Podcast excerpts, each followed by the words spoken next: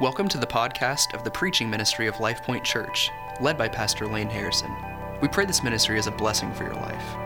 For more information about Life Point, please visit lifepointozark.com. For more information and resources from Pastor Lane, please visit mlaneharrison.com. Turn to the book of John, the Gospel of John, chapter 5.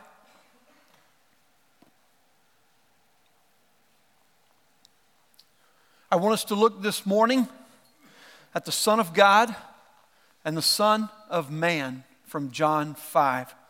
And I want us to see that Jesus is the love of God who gives life to all that believe in Him. I remember early on in our marriage, before I had learned all the lessons that I needed to learn, We were in the car one day and I couldn't figure out how to do something on the dash.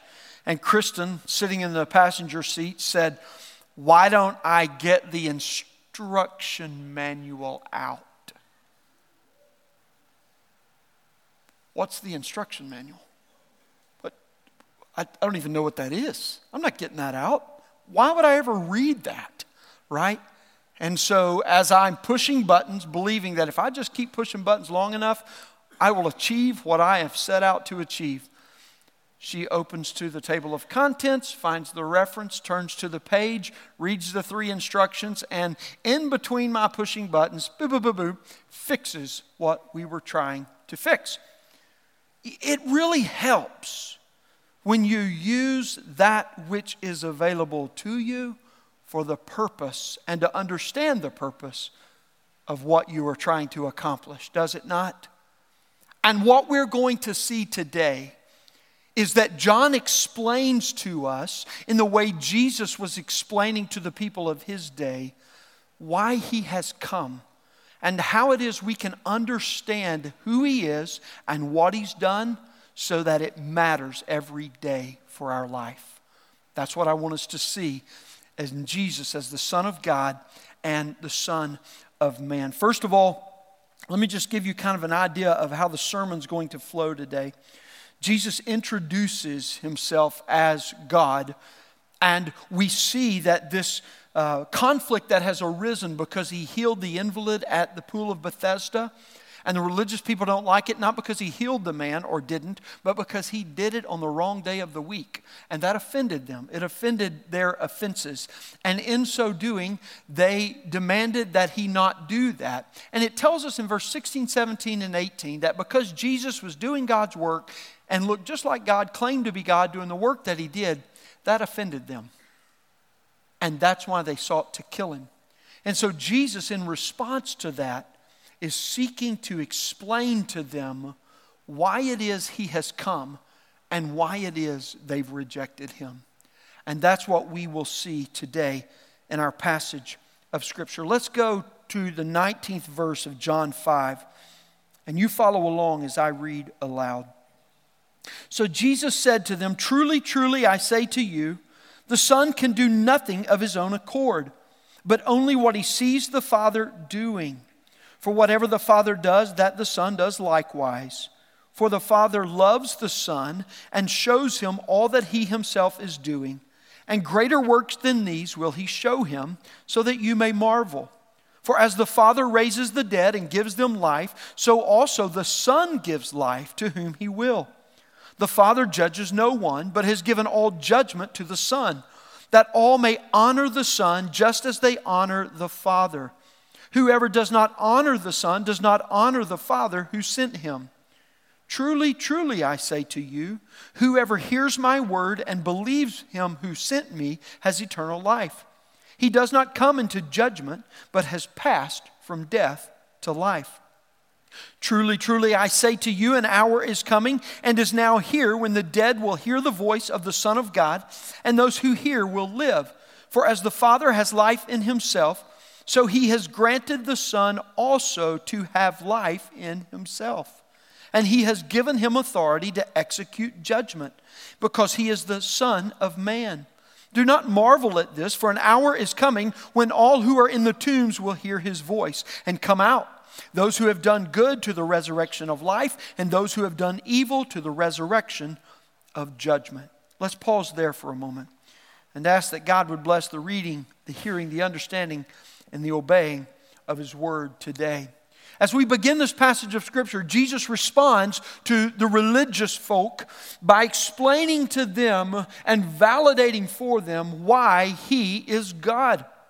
And what we see is simply that He says, first of all, that He only does what the Father is doing that what Jesus does is done because that's what the Father is doing. And He makes this relationship of perfect unity between He and the Father. And so, in perfect unity, Jesus' purpose in the world is to fulfill the will of God in the world. And he tells us that he comes with the full love of God in him. That's who Jesus is. His relationship with the Father is secured perfectly in the love of the Father. You see, love is the consummate motivation for all the work of God. For God so loved the world. That's what Jesus is teaching them here. And so the Father shows Jesus all that He is doing so that He can do it too. Because Jesus and the Father give life. That's what He tells them. But the Father gives to the Son full authority that he might be the one who judges, so that the Son, in his activity of judging, in his role of judging, can be honored with the Father. And in this unity of relationship, he says that it is such of a oneness that to honor one is equal with honoring the other. And to reject one is equal to rejecting the other. And so the Father gives his love to the Son to give eternal life to all who will believe in him. And the Father gives the Son not only all of his love, but all of his authority to give life because he loves, but also to judge life. You see, Jesus, as the Son of God, holds all the Father's love and authority to give life because he enjoys perfect unity with the Father. And Jesus, as the Son of Man, holds authority to give eternal life and to judge because he holds all the glory of God and perfectly understands man. We're seeing the, the, the fullest of John's uh, uh, articulation and explanation of the Christology of Christ, of who Jesus is. And so at the appointed time, it says, which the Father only knows, Jesus will call all people forth, even from the grave, just like he did Lazarus. And those who've done good, it says, will go to eternal life, and those who've done evil to eternal judgment. Now, I want to explain this to you because this is a point at which some might incorrectly understand what John is teaching here. Good or evil in Jesus' judgment will be determined by whether we believed in the only one who is truly good, Jesus Christ.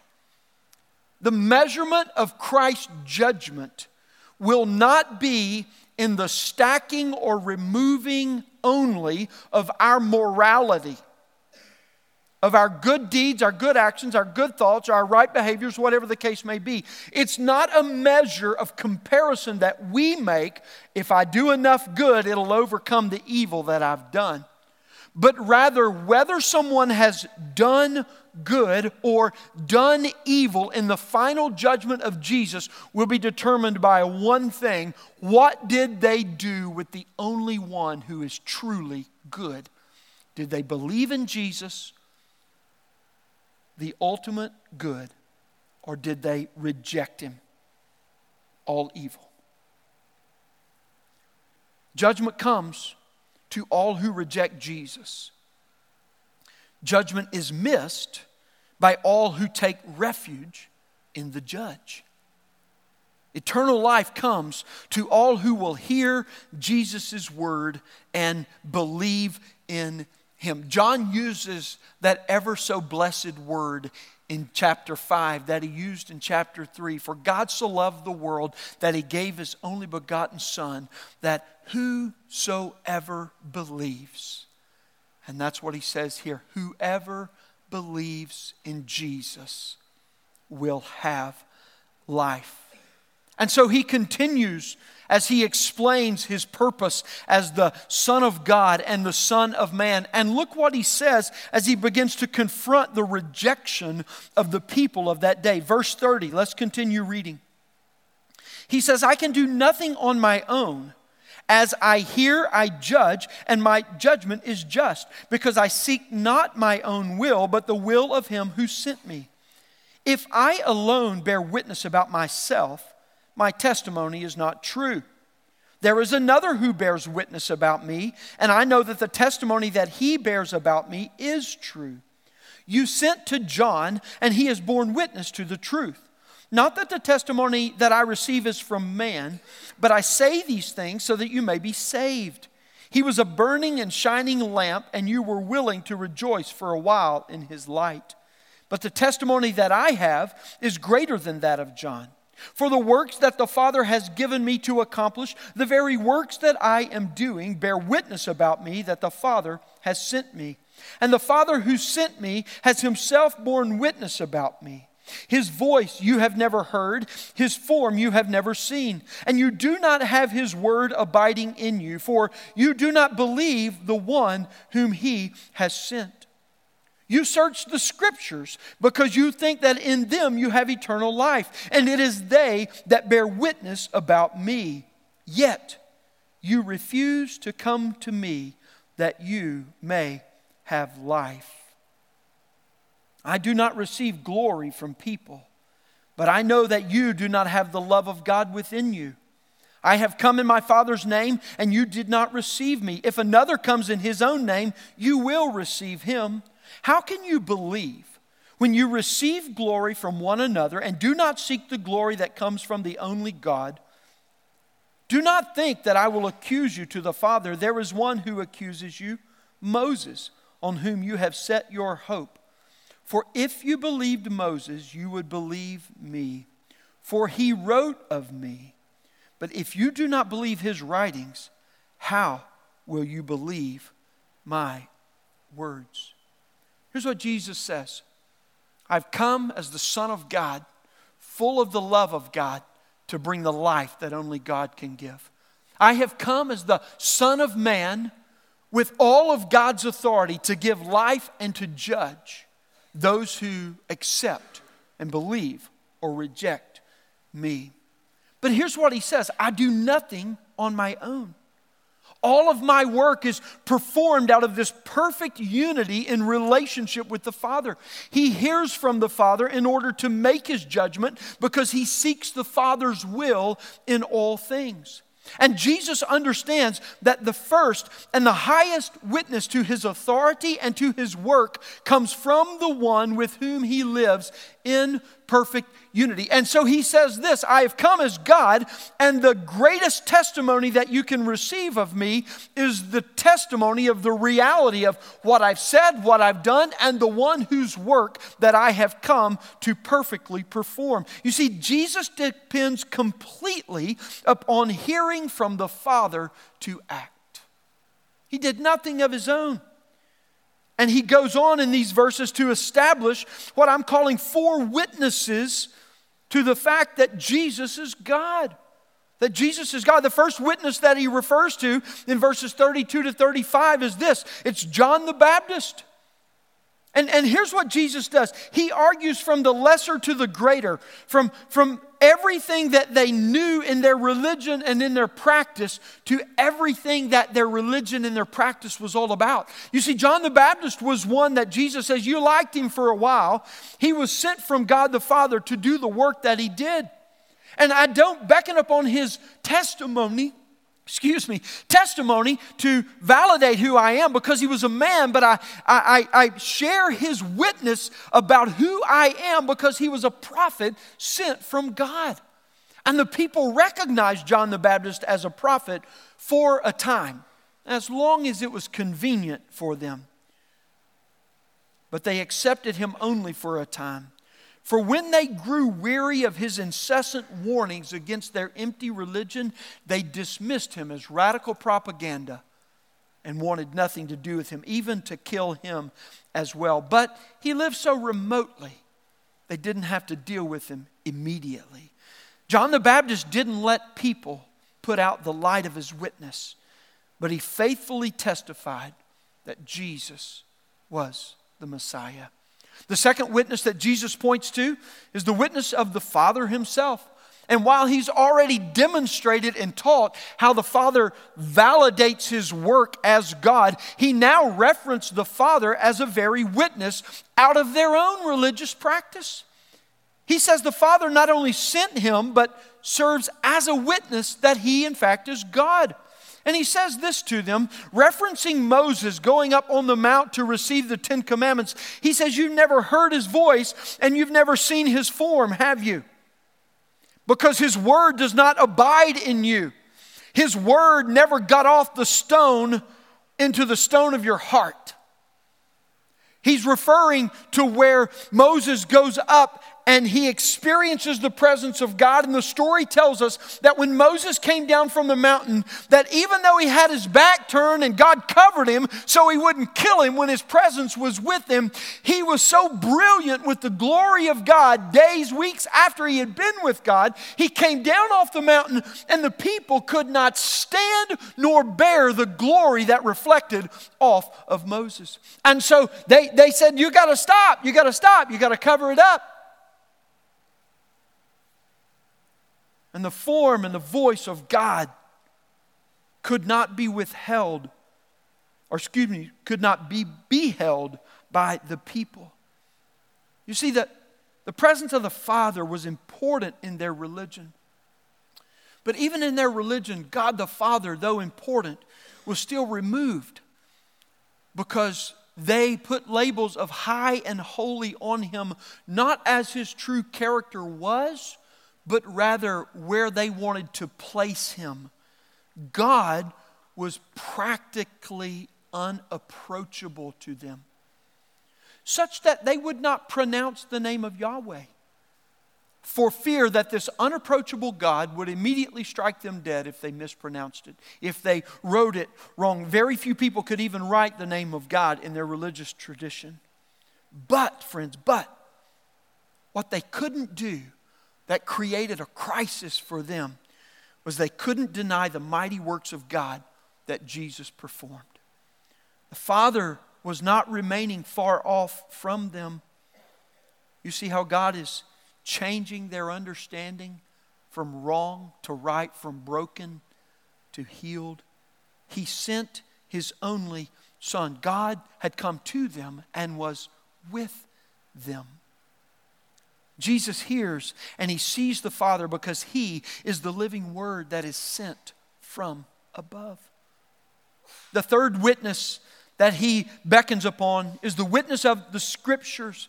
What Jesus does is with increasing pervasiveness, he moves with weightier arguments into the very heart of their religion and he invades the religious stronghold to show that even the pillars of their religion cry out and witness to who he is as the Son of God and the Son of Man. The Pharisees were the masters of the scriptures. In order to become a Pharisee, you had to memorize the Torah that is what we would consider today the first five books of the Old Testament. Genesis and Exodus and Leviticus and Numbers and Deuteronomy.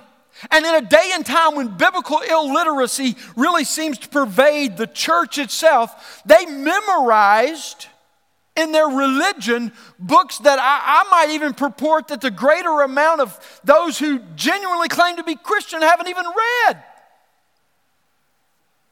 And surely would argue any relevance for their life. So, lest we cast a, con, a, a condemnation upon the Pharisees for their practice, let us be very careful in understanding how closely we align with them.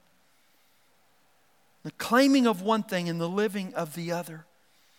But as masters of the scripture, he said, you know what? You you study, you search, you memorize, you teach, you explain the scriptures, believing that in them you have life.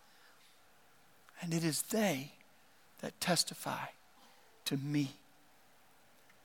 You know how they knew this? They knew this from the testimony of Nicodemus in John 3. What did he tell them when he came to Jesus in night? He said, We know that you are different because of God. The Bible tells us that when Jesus taught, it wasn't like any other teacher, it was like no other preacher. He spoke as one with authority. See, the problem was the very scriptures that they claimed to own were owned by a man they wanted nothing to do with. And that was a real crisis for them.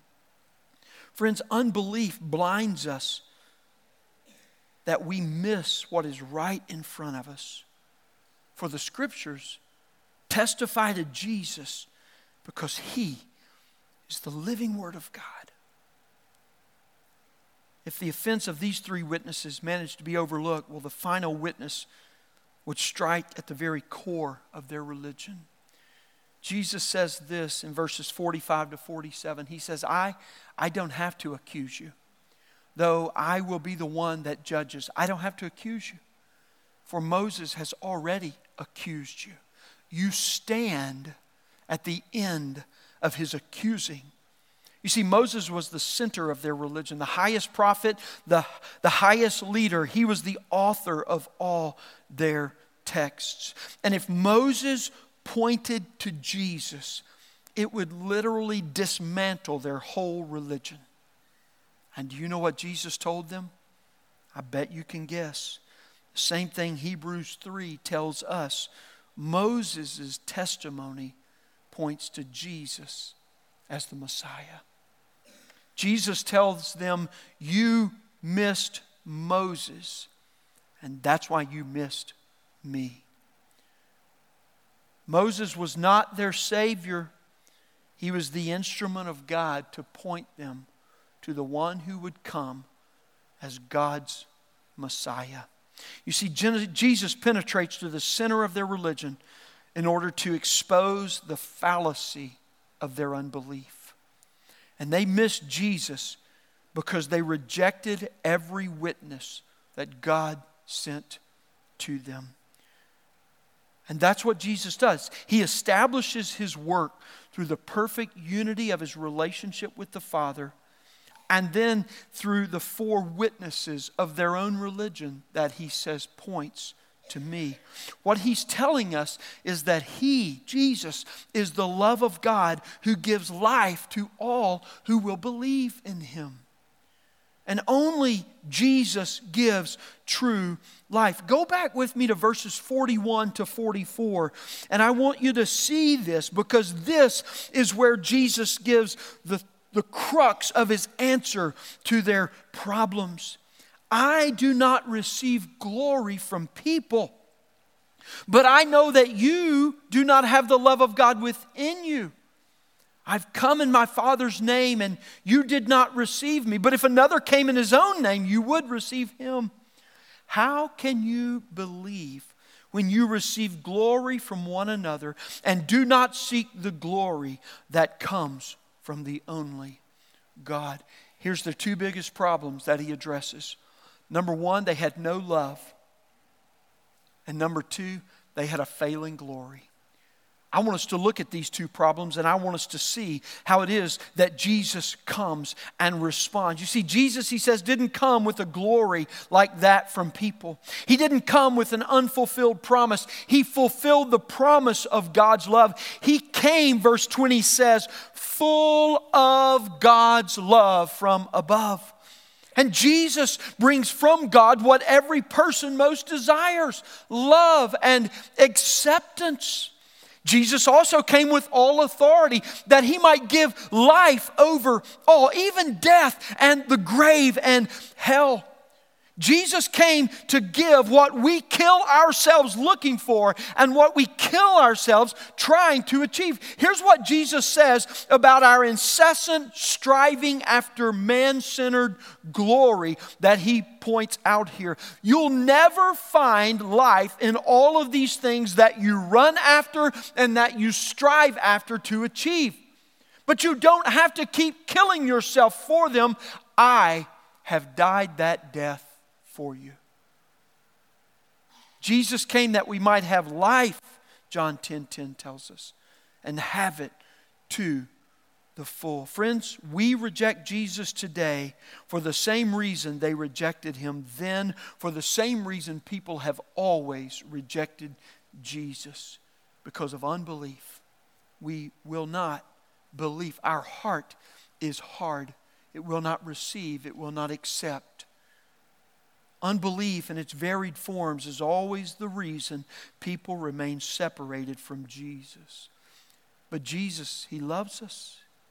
He addresses our unbelief that He might invite us to believe in Him. And they miss the testimony of the witnesses that were so close to them, as we do so often today, because we reject Jesus for lesser loves and for lesser glories. Let's look at these two biggest problems that hinder us from believing in Him. Problem number one their unbelief was masked as religion offering a loveless substitute for God. Their biggest problem was an unbelief masked as religion that offered a loveless substitute for God. You see, the first problem causes a person to miss what they most desire in life. You ever met a person that didn't want to be loved? You won't ever meet a person that doesn't want to be loved. We all look for it differently. We all search for it differently. We all ask for it differently. And some people will claim that they don't want to be loved, but the very reason that they don't want to be is because of the hurt that non love has impacted them with. We want to be loved and accepted in life. And Jesus knows that. And without true love, there is no real life. Jesus said this You do not have the love of God within you, but I am the full love of God that has come to you. You see how one works with the other? I got nothing, I got everything. Let's get together, right? That's what Jesus was saying. The love that every person desperately wants more than anything else in life is only found in Jesus. Religion promises life with God, but here's what's missing love. Love is missing in religion, and the life that it provides through the ritual it demands only proves a hollow and meaningless life, and it is useless to us when it's most needed by us. You see, unbelief, masked as religion, tells you that God is at the end of your achievement rainbow. It legislates what you need to do, how you need to do it, and then how you need to do it again and again and again and again and again and again and again and again and again ad nauseum, etc., into oblivion. That's all religion has for you. Religion is what we end up with when we remove Jesus from God and we try to achieve through our own activity. Friends, religion never deals with the real issue that it promises love and acceptance from God, life with God. Religion works you tirelessly to get to God, but it moves you no closer to Him. Religion promises that you can get from God, but first you must appease or impress God. You must satisfy Him in some way. Religion offers you love, but it has none to give. It promises you life, but what it does is it just ends up sucking all the life out of you. Religion always makes God what you want Him to be. Religion makes God what you think you need Him to do. Religion makes God when you need Him to come through and how you need Him to work out your plan. You can see that religion's not just about showing up in a place and going through the motions with people at certain times, but religion is a framework of understanding that we hold about God that He is for us to do with as we will instead of us being created for Him to live as He wills in us. And that's what Jesus showed to us. When religion says you're a better person, you know what it offers you? Nothing. There is no reward in religion. When religion condemns you as the scum of the earth, worse than the scum of the earth, do you know what it offers as redemption? Nothing. It has nothing to offer us. Amidst all of religion's false promises and substitutes, it is little more than an eternal distraction to what God wants to do in our life. Religion masks unbelief every time you're convinced that a little more for God from me will actually bring a little more from God to me.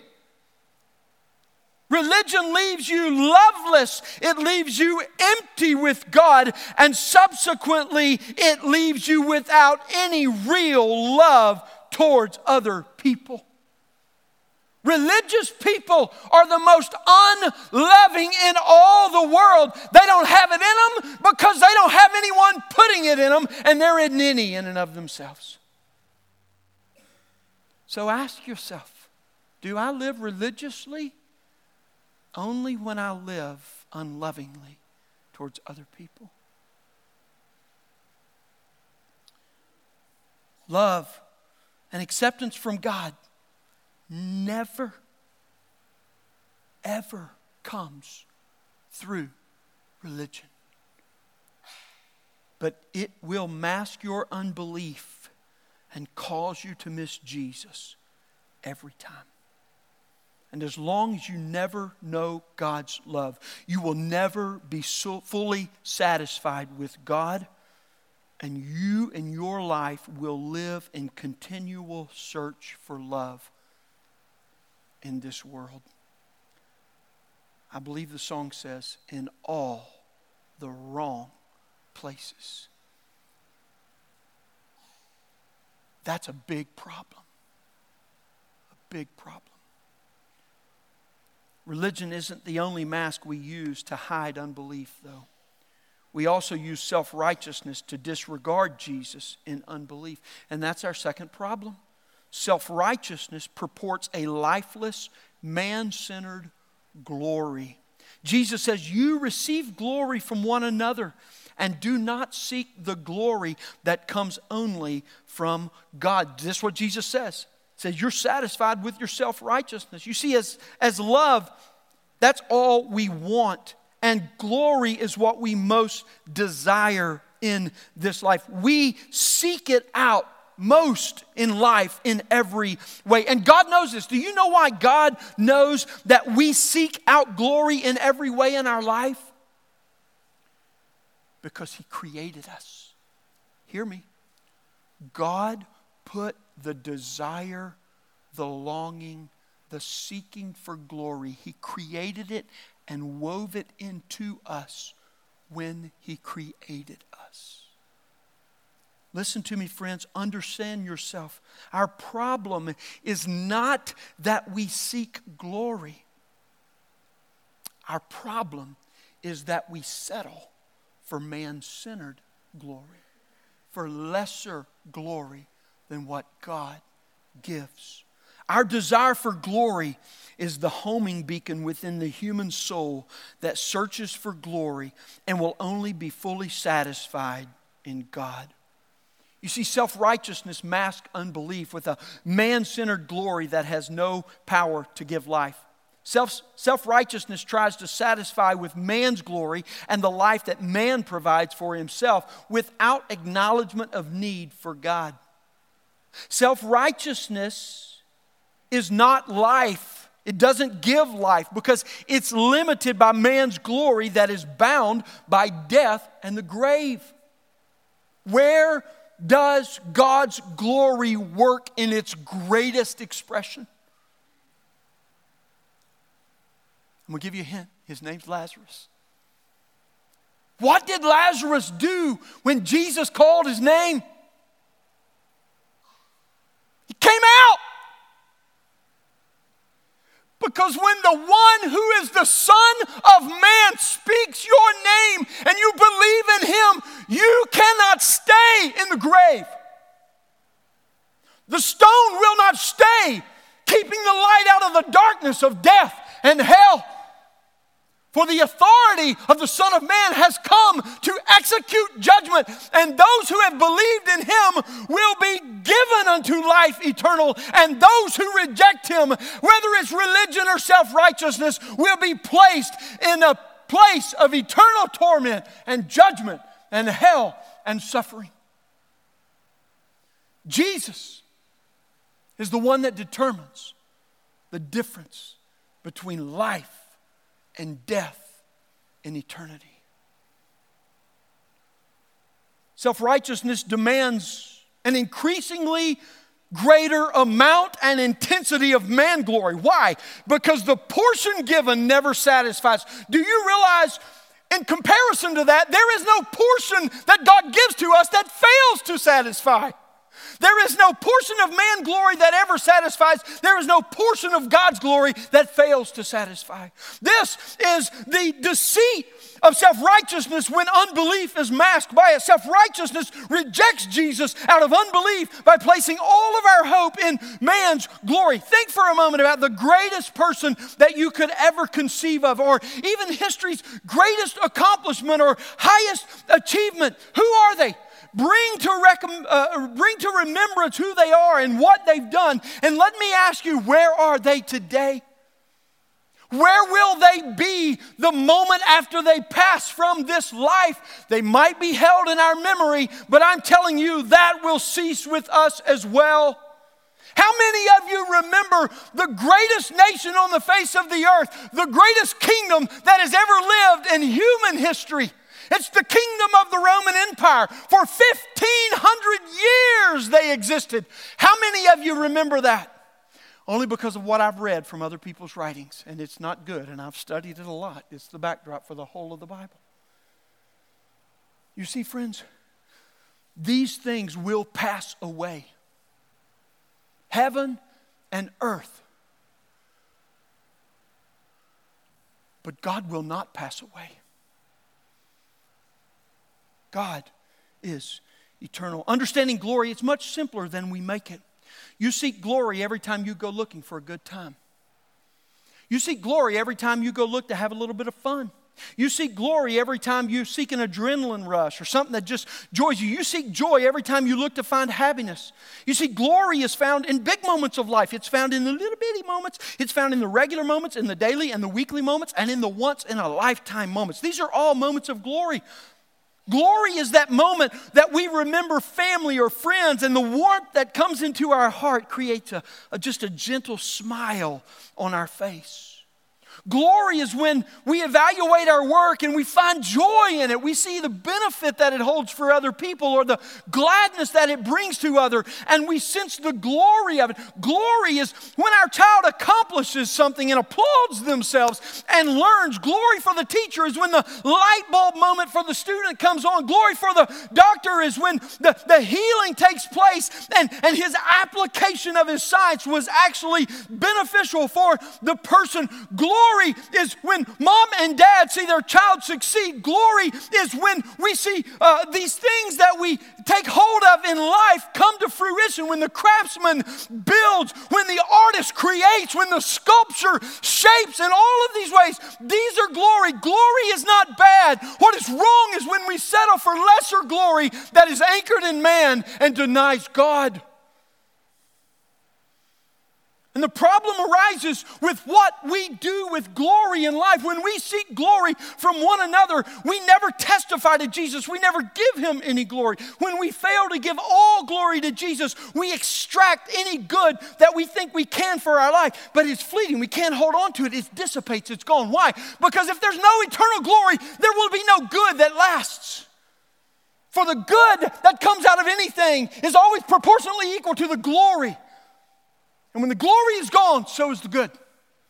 But the glory that lasts, even from today, there will not be a second of eternity that its good will be lost for you. You get that? That's why every moment matters. Every moment of your life. Specifically, what God's doing right now.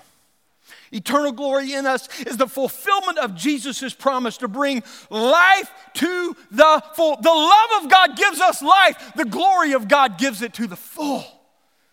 This is Jesus. What we most seek, what we most love in a full life will never be found by seeking God where He cannot be found. Friends, we are vulnerable to religion and self righteousness every time we feel unloved because we're going to look for it if we don't turn to Jesus. Every time we feel underappreciated if we don't go to Jesus. Every time we feel rejected, every time we feel like a failure, every time any feeling comes upon us that is that pre pity party experience. We default to religion and self righteousness every time we choose to live in unbelief regarding Jesus. But God's love and God's glory are only found in Jesus when we believe in Him to receive life. Jesus is the love of God who gives life to all who believe in Him. I'm going to conclude in this way I'm going to show you the two roles of Jesus that He points out here to respond to the two biggest problems of unbelief. Jesus says, I am the Son of God. Verse 20 says, He comes full of God's love.